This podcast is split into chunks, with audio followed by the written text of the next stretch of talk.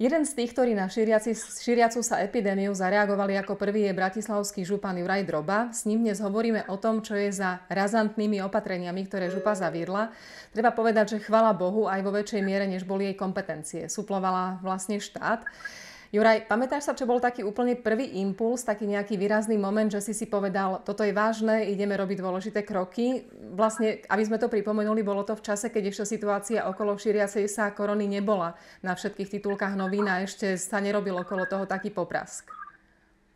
Áno, my sme na úrade už dlhodobejšie vyhodnocovali, že prístup štátu a prístup okolitých krajín je neprimerane laxný tomu, čo sa na nás valí. Musím pochváliť e, niekoľko ľudí. E, prvé, čo poviem, je, že my už e, v podstate týždeň predtým, než sme zavreli celoplošne všetky školy, tak sme zavreli e, strednú odbornú školu na Fajnerovom nábreží, lebo tam sa vyskytol jeden prípad, respektíve možný kontakt s, e, s infikovaným. Následne pán primátor Malaciek, to je tiež jeden z tých, ktorí konali okamžite, e, zavrel e, svoje školy v Malackách e, potom, ako sa objavil pozitívne testovaný prípad z Kostolišťa, čo je vedľašia obec. A my na župe sme si povedali, že ak to nespravíme teraz a netreskneme pestiou do stola, tak e, kompetentným zo štátu to budú trvať minimálne ďalšie 3-4 dny, než sa pohnú. Takže som si povedal, že bez ohľadu na čokoľvek, e, my od nedele zatvárame naše stredné školy, toto rozhodnutie som konzultoval s primátorom Valom a konzultoval som ho s riaditeľom regionálneho odboru zdravotníctva. Vysvetlil som im, prečo konáme e, skôr a bez nich, ale obidvaja to pochopili a pán primátor konec koncov potom školy zavrel celomestský hneď ďalšie ráno o 10. Takže reakcia samozprávy bola prudká, okamžitá. Vtedy sme boli pre niektorých za hazardérov a bláznov, ale myslím si, že sa bohužiaľ ukázalo, že sme urobili tú jedinú správnu vec, ktorú sme mohli urobiť. Práve preto to, na toto sa chcem spýtať, že mnohí kritizovali tieto zatvorené školy, najmä rodičia aj učitelia, hovorili, báli sa toho, aké to bude. Teraz už keď sú zavreté po celom Slovensku, tak s tým nejako vieme žiť, ale vlastne za to prvé si si zlízol teda riadnu vlnu kritiky. Tlačovku si robil navyše cez víkend, čiže vyzeralo to, že hrozne preháňaš. Ako si tomu čelil? Ja som bol vnútorne presvedčený aj s pani riaditeľkou Mešťan od nás úradu, to je osoba, ktorá od začiatku túto krízu brala veľmi vážne. Bol som presvedčený o tom, že konáme správne. A ja už som raz taký, že niekedy nepozerám ani na tie politické dôsledky. Ak som o niečom presvedčený, myslím si, že líder je tam na to, aby buchal pesťou do stola povedal, že vidím, že sa to rúti zlým smerom a chcem, aby to bolo takto. To sme urobili, ehm, môžem si môžem na tom zakladať ale skôr teraz beriem všetko ostatné s pokorou. Samozrejme teším že sme boli prví, ktorí, ktorí to spustili. Ale nejakým zásadným spôsobom to neprežívam teraz i do ľudské životy. Bol si medzi prvými, čo začali upozorňovať aj na to, že v kritickej situácii sú aj zdravotníci a vlastne doteraz e, sú pre teba a pre celú župu na prvých priečkách celej pozornosti. Ty si s nimi asi v dennom kontakte však? Áno, aj keď e, priamo zdravotníctvo nespada pod nás, tak máme odpor zdravotníctva, máme evidenciu lekárov, máme niektoré kontrolné funkcie.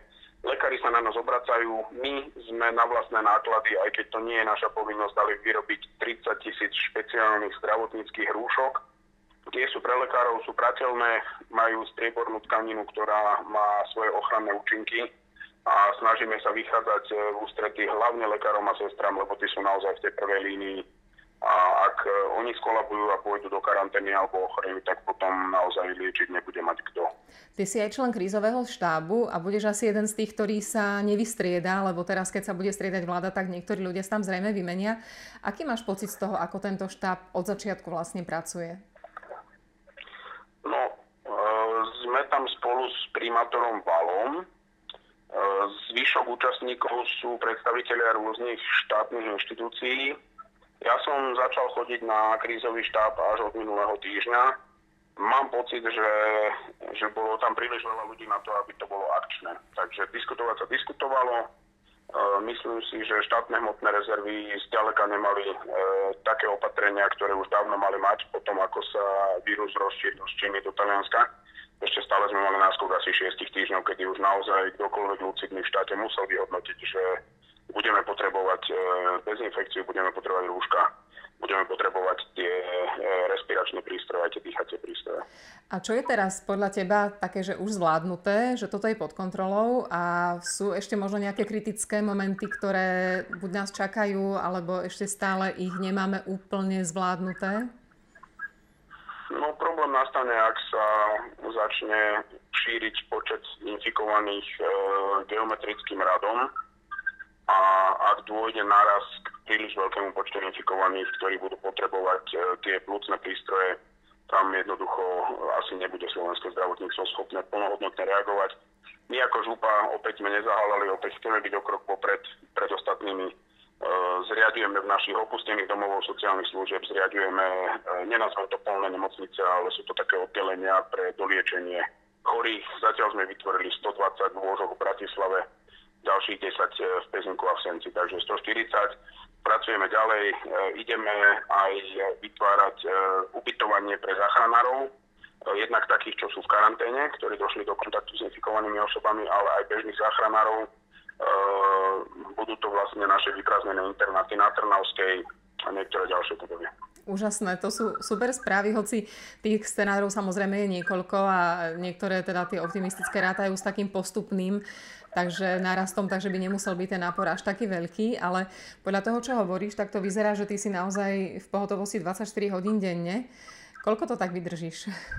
Našťastie je to iba na zvukový záznam, keby bola aj video, tak je vidno, že mám váčky pod očami stojí mi to za to, tá energia, ja sa skoro budím sám, nie dnes budíkom, ale ráno o 6 sa zobudím úplne sám od seba, lebo cítim, že rozmýšľam nad vecami, ktoré treba urobiť. Uh, možno to vyrieši nejaká dlhšia dovolenka, ale zároveň ten pocit, že som užitočný a možno zachráňujem ľudské životy, je pre mňa to, čo má ženie dopredu a makam ďalej a vôbec sa nestažujem. Usmievam sa, chcem dodať Bratislavčanom aj obyvateľom nášho kraja pozitivitu, úsmev na tvár, prekonali sme už aj horšie veci. Nič horšie ako toto nebolo od invázie sovietskej armády v roku 68, nebola nikdy takáto veľká kríza, ale myslím si, že Slováci ešte majú ten inštinkt prežitia v sebe a že to spolu dáme. No ty ideš príkladom, dával si e, fotku v rúšku Before it was cool. Na konci sa opýtam takú súkromnú vec. Ty máš tiež malého syna. A či ti vyjde čas občas sa s ním možno učiť, keď teraz nechodí do školy a veľa času sám trávi doma? Neuveríte, ale každý deň idem za svojím synom, buď si dáme spolu diktát, alebo si zahráme Monopoly, alebo si zahráme osadníkov, alebo človeče. E, zahráme si futbal na dvore, florbal, čiže pre mňa toto je čas, kedy, dajme tomu, že 14 hodín denne pracujem, ale počas dňa si vždy nájdem nejakú chvíľku, keď za ním odskočím. A myslím si, že to, čo je pre nás najdôležitejšie, to sú rodina, priatelia, rodičia, deti. Tak teraz je ten čas sa im venovať a dobehnúť zameškané. Tak super, to sú pekné správy na záver. Ďakujem veľmi pekne a držme si palce. Veľmi pekne ďakujem.